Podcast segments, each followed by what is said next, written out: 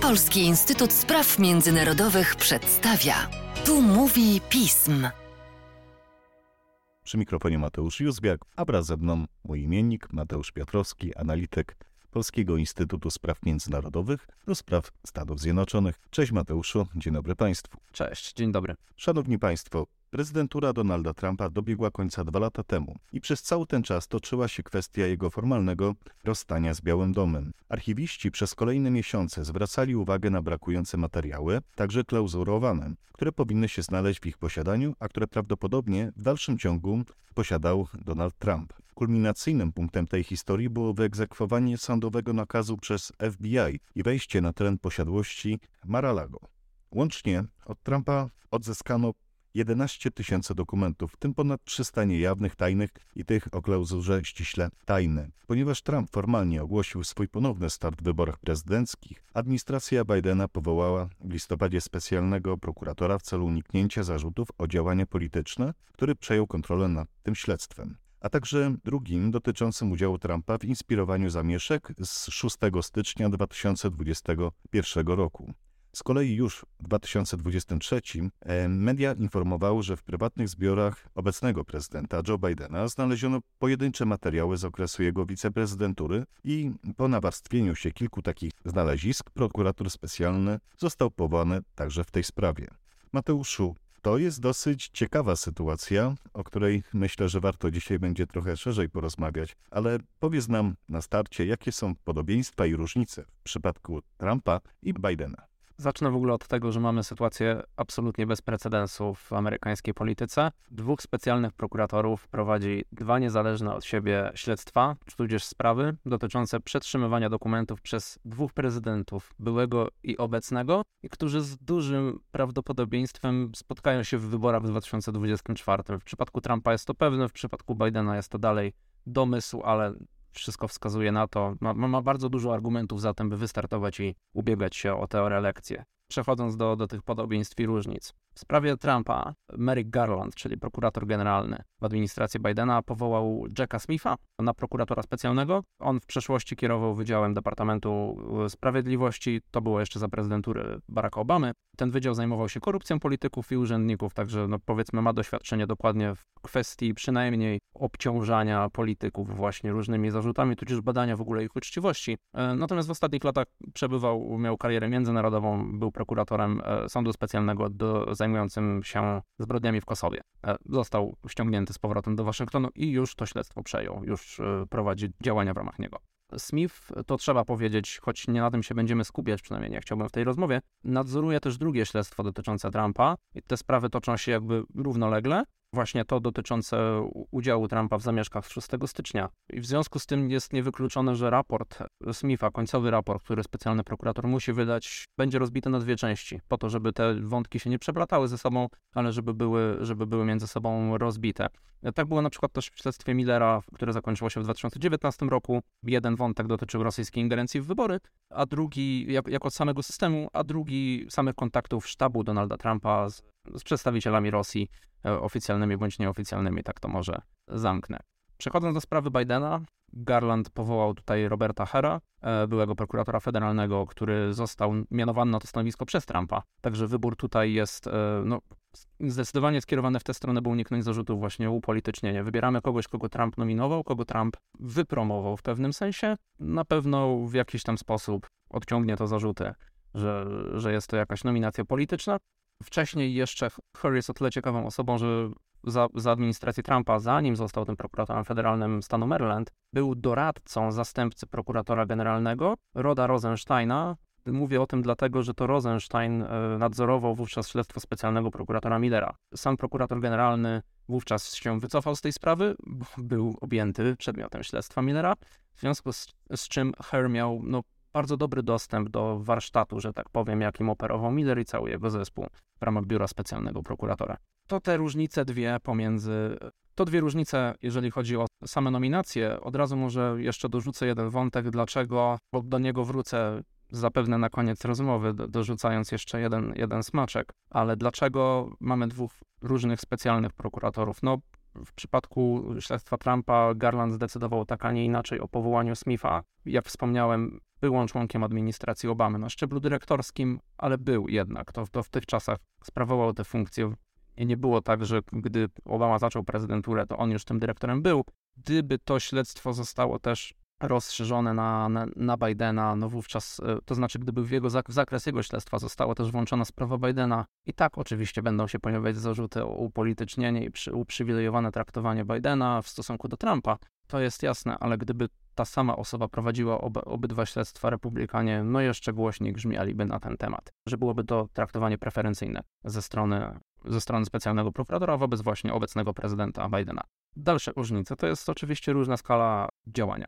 11 tysięcy dokumentów. Dokładnie tak. U Trumpa mówimy o 11 tysiącach dokumentów i prawdopodobnie jeszcze nie wszystkich odzyskanych, bo to z tym, jest, z tym jest nadal problem, że to może nie być koniec. Inna sprawa, że u Bidena to też jeszcze może nie być koniec. I od momentu powołania specjalnego prokuratora, o którym powiedziałeś, znalazły się kolejne partie. Choć w międzyczasie doszło też do takiego no, generalnego przeczesania domu y, Bidena w Delaware, tak to chyba trzeba nazwać. 13 godzin śledczych w domu, tak, tak chyba można określić. Tak, to adekwatne określenie.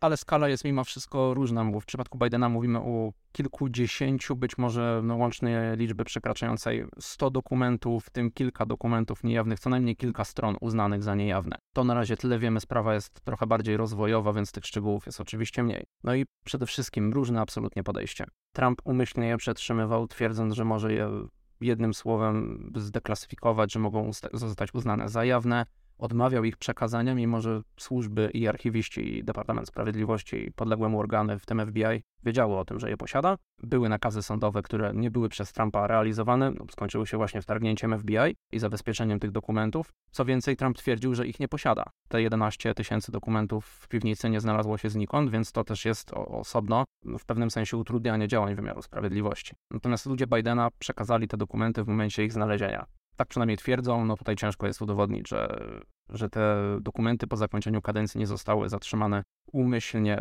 Zbyt dużo czasu upłynęło, raczej nie będzie jakichkolwiek na to dowodów, więc linia obrony raczej będzie utrzymana. Fakt jest jednak, co do tego ciężko się kłócić, taki sam. Obydwaj prezydenci naruszyli przepisy dotyczące dokumentów e, i ich archiwizowania po zakończeniu kadencji różnica w podejściu to okoliczność łagodząca, no ale jednak odgrywająca ogromne znaczenie, przynajmniej tak mi się wydaje. No i właśnie, Trumpowi dodatkowo dochodzą, jeżeli chodzi o to, o to podejście. To jest właściwie większe zagrożenie, ale może do tego jeszcze przejdę. Coś, czego Bidenowi absolutnie nie można zarzucić, przynajmniej nic na to nie wskazuje, to utrudnianie działań wymiaru sprawiedliwości. To jest drugi dodatkowy aspekt. Jest natomiast jedna jeszcze rzecz, którą bym dorzucił w tych różnicach. Brak współpracy Trumpa i jego ludzi wszystkich dookoła, bo to nie jest tylko on sam chyba nikogo nie dziwi po czterech okresach prezydentury i, i, tym, co się jeszcze działo po zakończeniu tej kadencji. Natomiast no, Bidena ta współpraca była i jest, nadal obowiązuje, to teoretycznie wszystko się odbywa zgodnie z mechanizmami, ale natomiast mnie osobiście dziwi sposób, w jaki sprawa, inaczej, opinia publiczna dowiadywała się o tej sprawie. Pierwszą partię dokumentów według tego, co poznaliśmy w momencie kalendarza, z którym opinia publiczna została zapoznana, gdy powołano specjalnego prokuratora, znaleziono 2 listopada, a Departament Sprawiedliwości o sprawie się dowiedział 4 listopada, czyli odpowiednio na 6 i 4 dni przed wyborami połówkowymi do kongresu. W listopadzie zlecono przegląd sprawy wewnętrzny w Departamencie Sprawiedliwości. W międzyczasie Trump ogłosił swój start w wyborach i odbyło się powołanie specjalnego prokuratora wobec Trumpa. W grudniu u Bidena znaleziono kolejną partię dokumentów, a w styczniu ten prokurator, który dokonuje wewnętrznego przeglądu w sprawie Bidena, zaleca powołanie specjalnego prokuratora w osobnej sprawie dotyczącej Bidena. No i tydzień później, kiedy znaleziono trzecią partię dokumentów, a dopiero na początku stycznia opinia publiczna dowiaduje się w ogóle o jakichś dokumentach u Bidena, w momencie, gdy sztab Bidena czy zespół Bidena informuje o tym, że jest, są kolejne dokumenty, Garland decyduje się, to jest ten moment, trzeba tego specjalnego prokuratora drugiego, Roberta Hera, powołać. Tutaj wydaje mi się to, jakby to Amerykanie określili trochę sloppy. Opinia publiczna, no właśnie, dowiaduje się po dwóch miesiącach właściwie o sprawie. Nie chcę twierdzić, że gdyby, gdyby początkowo była jakakolwiek wrzutka przed wyborami, to by zmieniało wynik wyborów, bo pewnie nie, ale wprowadziłoby trochę informacyjnego zamieszania, przestrzeń publiczną, to na pewno. Też nie chcę twierdzić, że to było tuszowanie sprawy, bo, bo wątpię, żeby to w tę stronę e, zmierzało, ale to, że nie informowano na bieżąco o opinii publicznej, tylko właśnie z opóźnieniem, a jednak na raty, jak się później okazywało, to daje potencjalne pole kolejne republikanom do, do ataku tego, jak sobie z administracja z tym, z tym, z tym radziła. Wspólnota wywiadowcza to dokona. Musi ocenić, to zostało zlecone, na ile te dokumenty, które znaleziono i sposób ich przechowywania oraz okres ich przechowywania naraziły bezpieczeństwo Stanów Zjednoczonych. To już jest osobny wątek, ale on jest najbardziej merytoryczny. Znaczy, no, on nie pozwoli y, kręcić politycznego show, to jest faktycznie poważna sprawa. I tutaj to już po stronie wywiadu, żeby też pytanie, czy w ogóle poznamy ostatecznie odpowiedź, czy też będziemy bazować tylko na przeciekach medialnych. Przekonamy się. Tak czy inaczej, dwóch prezydentów, dwa okresy sprawowania swojej funkcji, e, dwóch prokuratorów specjalnych, ale czym i kim właściwie jest prokurator specjalny? Jakie jest polityczno-prawne znaczenie takiego dochodzenia? E, były takie sytuacje już w przeszłości? Tak, oczywiście. Ten mechanika specjalnego prokuratora się zmieniała na przestrzeni lat. Spróbuję do tego dojść, też może nie wchodząc w wielkie e, historyczne szczegóły. Zacznę może od tego, po co się go teraz powołuje, żeby się utrzymać tej teraźniejszości. Departament Sprawiedliwości oczywiście ma uprawnienie do tego, żeby badać takie sprawy, nawet dotyczące właśnie Trumpa czy Bidena. Sam Departament Sprawiedliwości jest organem władzy wykonawczej dążącym do politycznej niezależności. Ale prokurator Garland podkreślał właśnie, że Departament Sprawiedliwości, jego opinii, ma niezbędne narzędzie do tego, by te sprawy zarówno Trumpa, jak i Bidena zbadać. Ale z powodu kontekstu wyborczego tego, że Trump ogłosił swój start w wyborach, a Garland założył, że z dużym prawdopodobieństwem jego, mimo wszystko szef, bo prokurator generalny jest mianowany przez prezydenta, będzie ubiegał się o reelekcję, no to dochodzi kontekst polityczny, którego on nie może zignorować i w związku z tym widzi pole do powołania specjalnego prokuratora. Drugi pojawił się w konsekwencji. Skoro powołaliśmy w jednej sprawie specjalnego prokuratora, potrzebne jest analogiczne działanie. Moim zdaniem przynajmniej jest to dobra decyzja, ale do tego, do tego jeszcze wrócę, czy na pewno dobra bo jeszcze ten jeden wątek będę chciał dorzucić. Ależ już nie możemy się go doczekać. Do samego prokuratora specjalnego. Formalnie jest on funkcjonariuszem Departamentu Sprawiedliwości, podlega więc regulacjom resortu, bezpośredniemu nadzorowi prokuratora generalnego, ale w bardziej ograniczonym stopniu niż zwyczajni prokuratorzy federalni. To nie jest tak, że odpowiada przed nim na co dzień, to jest ograniczone raportowanie, jest prawie niezależnym, tak go można określić ponieważ można go zwolnić tylko w związku, prokurator generalny może go zwolnić tylko w związku z rażącym uchybieniem, zaś jego decyzję na przykład o przedstawieniu zarzutów w śledztwie można uchylić tylko za wiedzą kongresu. Prokurator generalny musiałby poinformować kongres, dlaczego taką decyzję podejmuje. Jeżeli kongres by się z nią nie zgadzał, a w systemie dwupartyjnym raczej któraś strona na pewno by się nie zgodziła, e, no to z ochotą poinformują opinię publiczną o tym fakcie. To nie, jest, to nie jest tak, że kongres się musi zgodzić na to uchylenie, ale sam fakt wypłynięcia takiej informacji w przestrzeń publiczną no, będzie powodował duży, duży chaos. Co do przeszłości, o którą pytałeś, mieliśmy różne przypadki powołań specjalnych prokuratorów. Tak jak powiedziałem, funkcjonował w oparciu o różne regulacje. Okres intensyfikacji, w której pracowali specjalni prokuratorzy, nastąpił po aferze Watergate, chyba najbardziej znanej aferze politycznej w Stanach Zjednoczonych, trwał do 1999 roku, z dwuletnią przerwą obowiązywania takich specjalnych przepisów w latach 92-94.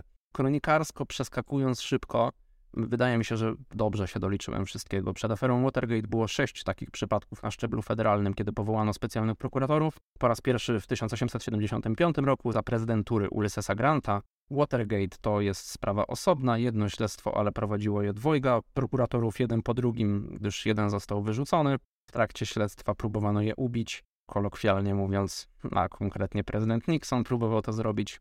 Później w tym specjalnym okresie, o którym wspomniałem, to jest 14 śledztw. Za prezydentury Clintona głośne śledztwo prokuratora Stara, który działał w latach właściwie przez prawie całą jego prezydenturę od 93 do 99. Tam się kilkukrotnie zmieniał zakres jego śledztwa, wychodząc od oszustw finansowych, prawdopodobnych oszustw i zamieszania w aferę gruntową e, dotyczącą Whitewater, kończąc na skandalu z Moniką Lewiński, raczej no szerzej znaną i sześć innych śledztw toczących się równolegle w trakcie prezydentury Clintona wobec jego członków jego administracji, urzędników itd. Tak I po 1999 mamy powrót do przepisów, właściwie trzeba to określić powrotem, ale do przepisów, które obowiązują obecnie. Trzy kolejne przypadki, potem śledztwo wspomniane już przeze mnie Millera, w jego konsekwencji narosło jeszcze śledztwo Darhama, które już właściwie dobiega formalnie końca. Nie będę się na temat jego rozwodził, ale wynika bezpośrednio ze śledztwa Millera. I wreszcie dwa już tutaj, o których rozmawiamy, śledztwo Smitha i śledztwo Hara. Więc jeżeli się nie pomyliłem, łącznie 35 przypadków na szczeblu federalnym. I kończąc może historyczny wątek, jak kończyły się śledztwa specjalnych prokuratorów dla prezydentów. Ich, te, z tych 35 wymienionych dosłownie kilka e, dotyczyło w jakimś stopniu prezydentów, często nie byli oni w ogóle nimi objęci. Sam Nixon i afera Watergate, no ustąpił on z urzędu, choć to efekt szerszych działań kongresowych, presji opinii publicznej, zagrożeń wynikających z wszczęcia impeachmentu przez Izbę Reprezentantów, ale specjalny prokurator odegrał tam dużą rolę. Jego rola współpracy z kongresem miała ogromne znaczenie. Próby wyegzekwowania nakazów sądowych wobec e, prezydenta, które wreszcie skończyły się wyrokiem Sądu Najwyższego. Nie można mu odmówić. Specjalny prokurator odegrał istotną rolę w kwestii rozwikłania afery Watergate, ustalenia roli prezydenta. No więc można powiedzieć, częściowo się do ustąpienia Nixona z urzędu e, przyczynił. Clinton został w wyniku presji, choć powiedziałbym, że raczej niezdrowej presji ostatecznie, właśnie względu na to zmieniający się zakres śledztwa bardzo swobodnie. Teraz prokuratorzy specjalnie nie mogą tego robić. Dokument z, e, wydawany przez prokuratora generalnego szczegółowo określa ich zakres, zakres ich śledztwa. No ale wówczas Clinton został postawiony w stan oskarżenia przez Izbę Reprezentantów, ale został uniewinniony przez Senat. Natomiast w przypadku Trumpa ze strony prokuratora Millera nie było zarekomendowanych żadnych dalszych działań wynikających e, z tego raportu, przynajmniej działań wobec wymiaru sprawiedliwości. Trump za to doczekał się dwukrotnego impeachmentu i dwukrotnego uniewinnienia, ale z zupełnie innych przyczyn. Mateuszu, nakreśliłeś trochę sytuację przy pierwszej odpowiedzi, ale jakie są reakcje demokratów i republikan? To jest jednak dosyć e, osobliwa sytuacja. Od stycznia przejęli kontrolę nad Izbą Reprezentantów przejęli kontrolę i w związku z tym przejęli kontrolę nad wszystkimi komisjami w Izbie Reprezentantów. To dotyczy też Komisji Wymiaru Sprawiedliwości.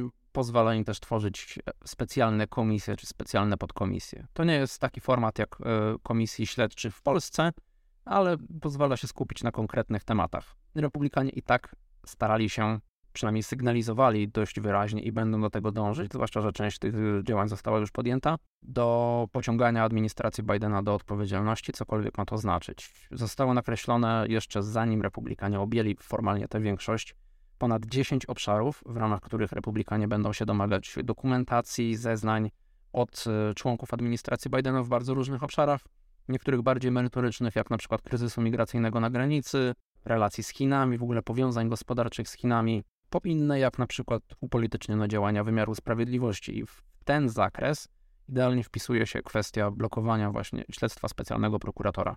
Przynajmniej tego dotyczącego e, prokuratora Smitha, który nadzoruje śledztwo dotyczące Trumpa. Skoro republikanie i tak zapowiedzieli szereg śledztw wobec administracji Bidena, no to tutaj ta sprawa nie zmienia diametralnie sposobu ich funkcjonowania w Izbie Reprezentantów, przynajmniej przez najbliższe te dwa lata, kiedy będą mieli większość. Natomiast no, niewątpliwie ta historia z dokumentami Bidena dolewa tylko oliwy do ognia. Będą za wszelką cenę poszukiwać analogii pomiędzy śledztwami Smitha i Hara dotyczącymi osobno Trumpa i Bidena. Natomiast no, trochę to, że mamy drugie śledztwo właśnie dotyczące Bidena, odrobinę zmienia sytuację, odrobinę zmienia to, jak republikanie będą działać. Wcześniej grozili, kiedy mieliśmy, mówiliśmy tylko o specjalnym prokuratorze Smithie i śledztwie dotyczącym Trumpa, Republikanie grozili, że będą obcinać finansowanie na śledztwo Smitha. Teraz nie da się tego zrobić od tak, kiedy toczy się równoległe śledztwo Hera. Wówczas można by twierdzić, że demokraci mogliby używać argumentu, że obcinamy na jedno, obcinamy też w takim razie na drugie. W ogóle nie finansujemy specjalnych prokuratorów, zagrzebmy tę sprawę. Natomiast z drugiej strony to, że pojawiła się sprawa po stronie Bidena, obecnego prezydenta, moim zdaniem śledztwo Smitha akurat osłabia, bo brakować będzie analogicznych działań w tym samym czasie, bo śledztwa są na zupełnie innych etapach. Smith przejął śledztwo, które przez co najmniej kilka miesięcy prowadził Departament Sprawiedliwości, natomiast Her objął zupełnie nową sprawę. Musi ją napędzić sam, y, razem oczywiście z, z prawnikami, których dostanie do swojego zespołu, no ale to jest jednak różnica co najmniej kilku miesięcy. A te analogie z punktu widzenia politycznego przynajmniej będą absolutnie potrzebne. Nasłuchamy się więc przynajmniej w kongresie, ale myślę, że w mediach też dużo o politycznych atakach, upolitycznieniu Departamentu Sprawiedliwości, to bez wątpienia potrzebie odwołania prokuratora generalnego przez impeachment, co i tak w przypadku Garlanda było przez republikanów zapowiadane z innych przyczyn, a także zupełnie innych haseł w zakresie właśnie upolitycznienia wymiaru sprawiedliwości. Dla samych demokratów, no oni niewiele mówią. Oczywiście jest to dla nich niewygodna sprawa. Prezydent, pomimo niezbyt wielkiej popularności społecznej i no, teraz już poprawiającej się sytuacji gospodarczej, ale jednak przed wyborami będącej E, nadal w dołku. Zresztą amerykańska gospodarka nadal nie jest w świetnym stanie. Po tych wyborach połówkowych można by uznać, że faktycznie no, Biden jednak ma spore argumenty w ręku, skoro udało się utrzymać Senat demokratom, a właściwie zdobyć jeszcze jeden dodatkowy mandat, a zwycięstwo republikanów w Izbie Reprezentantów nie było tak duże, jak się spodziewano. No natomiast tutaj no nie jest ten. Demokraci oczekują na dalszy rozwój wydarzeń tej sprawy, by ocenić, czy, czy, czy jest ona bardzo poważna, no ale na pewno nie cieszy ich fakt, że, że dochodzi kolejny argument do atakowania przez republikanów e, prezydenta, no i on nie jest do końca jednak e, bezpodstawny. Pozostaje więc zapytać o to, z jakimi konsekwencjami mogą się spotkać zarówno Trump, jak i Biden. Oczywiście mówimy tutaj o wymiarze prawnym i politycznym, no i przypominam, czekamy na ten smaczek, o którym wspominałeś już kilkakrotnie. To najpierw konsekwencje, te prawne i polityczne wobec obydwojga, a potem ten smaczek. Parafrazując Dostojewskiego, była zbrodnia, ale nie wiadomo, czy będzie kara, albo co z nią. Trump teoretycznie mógłby być, jeżeli chodzi o same dokumenty, zostać pociągnięty do odpowiedzialności karnej w oparciu o ustawie o szpiegostwie. Tu tłumacząc od razu, nie był szpiegiem, ale naraził bezpieczeństwo narodowe i za to grozi według ustawy do 10 lat pozbawienia wolności. Amerykańskie prawo nie przewiduje natomiast zakazu objęcia urzędu prezydenta osobie z zarzutami i właściwie z wyrokiem też nie. A więc gdyby którekolwiek z tych pojawiły się w e, sprawie Trumpa, i tu już jakby chodzi mi o szerszy kontekst, nie tylko dokumentów, ale też inne kwestie, które się tyczą e, jego działalności biznesowej, czy procesów, e, które też są prowadzone, jeżeli chodzi o jego próby wpłynięcia na wynik wyborów w 2020 roku, to te sprawy musiałby po ewentualnej wygranej Trumpa, po pierwsze w prawyborach republikańskich, a po drugie w tych docelowych wyborach prezydenckich, rozstrzygać Sąd Najwyższy. Czy taki człowiek może objąć urząd prezydenta, czy nie. To już zostawię. Powiem tylko, że panuje większa zgodność iż raczej działania wymiaru sprawiedliwości nie stanowiłyby bezpośredniego zagrożenia dla jego ambicji politycznych. To Trump. W przypadku Bidena tu wykładnia jest arcyprosta. Nie można postawić zarzutów urzędującemu prezydentowi. To jest wykładnia Departamentu Sprawiedliwości właśnie od czasów Watergate i ona obowiązuje. E, jedyną procedurą, którą można by ukarać, powiedzmy, Bidena, jeżeli oczywiście będzie ku temu pole jakiekolwiek zarekomendowane przez, w tę stronę przynajmniej bym się skłaniał, zarekomendowane przez specjalnego prokuratora, bo polityczne ataki to się spodziewam, że mogą się pojawić niezależnie od, od merytorycznej strony tej, tych dokumentów, to jedyną procedurą pozostaje impeachment i usunięcie z urzędu przeprowadzone przez kongres. Tak jak powiedziałem, teoretycznie może to zarekomendować e, specjalny prokurator w swoim raporcie, nie musi. Kongres może to też przeprowadzić z własnej inicjatywy, nie musi się taka rekomendacja pojawić. W ogóle może nie być sygnałów z zewnątrz, które by ku, ku temu skłaniały. Wszczyna to Izba Reprezentantów, kontrolowana przez republikanów, jak już w tej rozmowie to wybrzmiało. Prezydent byłby postawiony w stan oskarżenia zwykłą większością głosów, co w przypadku Bidena wierzę, że udałoby się zrobić, bo 218 republikanów z 222 w Izbie musiałoby zagłosować za. Żaden demokrata raczej tego nie zrobi. Nawet gdyby zarzuty były poważne, wyda, tak mi się przynajmniej wydaje, polaryzacja w Stanach Zjednoczonych jest po prostu za duża, by atakować własnego prezydenta. E, to był pewien kryzys wewnętrzny dla demokratów, który sami by sobie organizowali. Natomiast no, winę stwierdza Senat większością dwóch trzecich głosów, co jest absolutnie nie do zrobienia. Demokraci mają 52 mandaty, Republikanie 48. Powiedziałem, w Izbie Reprezentantów, w Senacie tak samo, żaden demokrata nie zagłosuje przeciwko swojemu prezydentowi. Przewinienie Bidena, moim zdaniem, musiałoby być naprawdę kolosalne, by, by któryś z demokratów, właśnie biorąc pod uwagę polaryzację, skłonił się ku temu. No, obawiam się, że mógłby zostać po prostu wyklęty przez własną partię, w perspektywie dwóch, czterech lat zakończyłby karierę polityczną, bo byłby no, persona grata we własnej, we własnej partii. E, więc raczej niezależnie od tego, co zostanie w przypadku Bidena znalezione, tutaj kary żadnej nie będzie, może co najwyżej jakaś etyczna rekomendacja ze strony, ze strony specjalnego prokuratora, jak nie postępować, bo to jest zupełnie inna sprawa, być może rekomendacja dotycząca usprawnienia przepisów, jak się prezydenci i wiceprezydenci powinni z dokumentacją rozstawać, być może rozciągnąć to odrobinę w czasie, być może zdawać te dokumenty w, w pewnych okresach, a nie na sam koniec prezydentury. I tutaj ostatni wątek, który tak zapowiadałem w trakcie rozmowy kilkukrotnie. Trumpowi i Bidenowi w międzyczasie pozazdrościł wiceprezydent były Mike Pence. U niego też znaleziono część dokumentów klasyfikowanych, uznanych chyba za niejawne po prostu. Bo wydaje mi się, że też na trzecim miejscu tego podium E, że jest to najmniejsza partia, ale być może jeszcze coś się znajdzie. Tutaj każda sprawa jest rozwojowa. Dochodzi dylemat, tylko jeden. E, dochodzi ich pewnie więcej, ale jeden jest teraz kluczowy. Czy powołać specjalnego prokuratora także w sprawie Pensa, który no, nie zapowiedział jeszcze oficjalnie startów w wyborach prezydenckich, ale był wiceprezydentem za Trumpa. Nie będzie raczej ponownie jego kandydatem e, na wiceprezydenta, gdyby Trump wygrał prawybory, bo no, doszło do znaczących różnic pomiędzy nimi ogólnikowo mówiąc i no, Pence nie jest już uważany za sprzymierzeńca Trumpa. Wyborcy Trumpa nienawidzą Pence'a. Częściowo przynajmniej, ale to jest bardzo, bardzo silne uczucie nie, e, niechęci, więc ta ich kandydatura wspólna nie jest możliwa. Pence opublikował książkę, to jest jeden z elementów, których można się promować przed oficjalnym ogłoszeniem startu. Garland, prokurator generalny Garland musi się zastanowić, co z tą sprawą zrobić, czy iść drogą analogii, czy na przykład rozszerzyć e, śledztwo któregoś ze specjalnych prokuratorów, także na byłego wiceprezydenta Mike'a Pence'a, ale to jest sprawa absolutnie świeża, rozwojowa. W rękach Garlanda zostaje, co zrobi. Szanowni Państwo, o tym, jakie konsekwencje przyniesie historia dwóch prezydentów i jednego wiceprezydenta, którzy lubili trzymać pewne dokumenty w swoich szafach prywatnych, e, zobaczymy w przyszłości. Tymczasem jednak bardzo chciałbym Ci podziękować za ten bardzo interesujący podcast. Wielkie dzięki. A Państwa zaś zachęcam do śledzenia naszej strony internetowej, czytania najnowszych biletynów i komentarzy, śledzenia mediów społecznościowych, także naszego kanału na YouTubie, w którym możecie Państwo zobaczyć dyskusje, debaty. A z mojej strony to wszystko. Dziękuję za uwagę i do usłyszenia.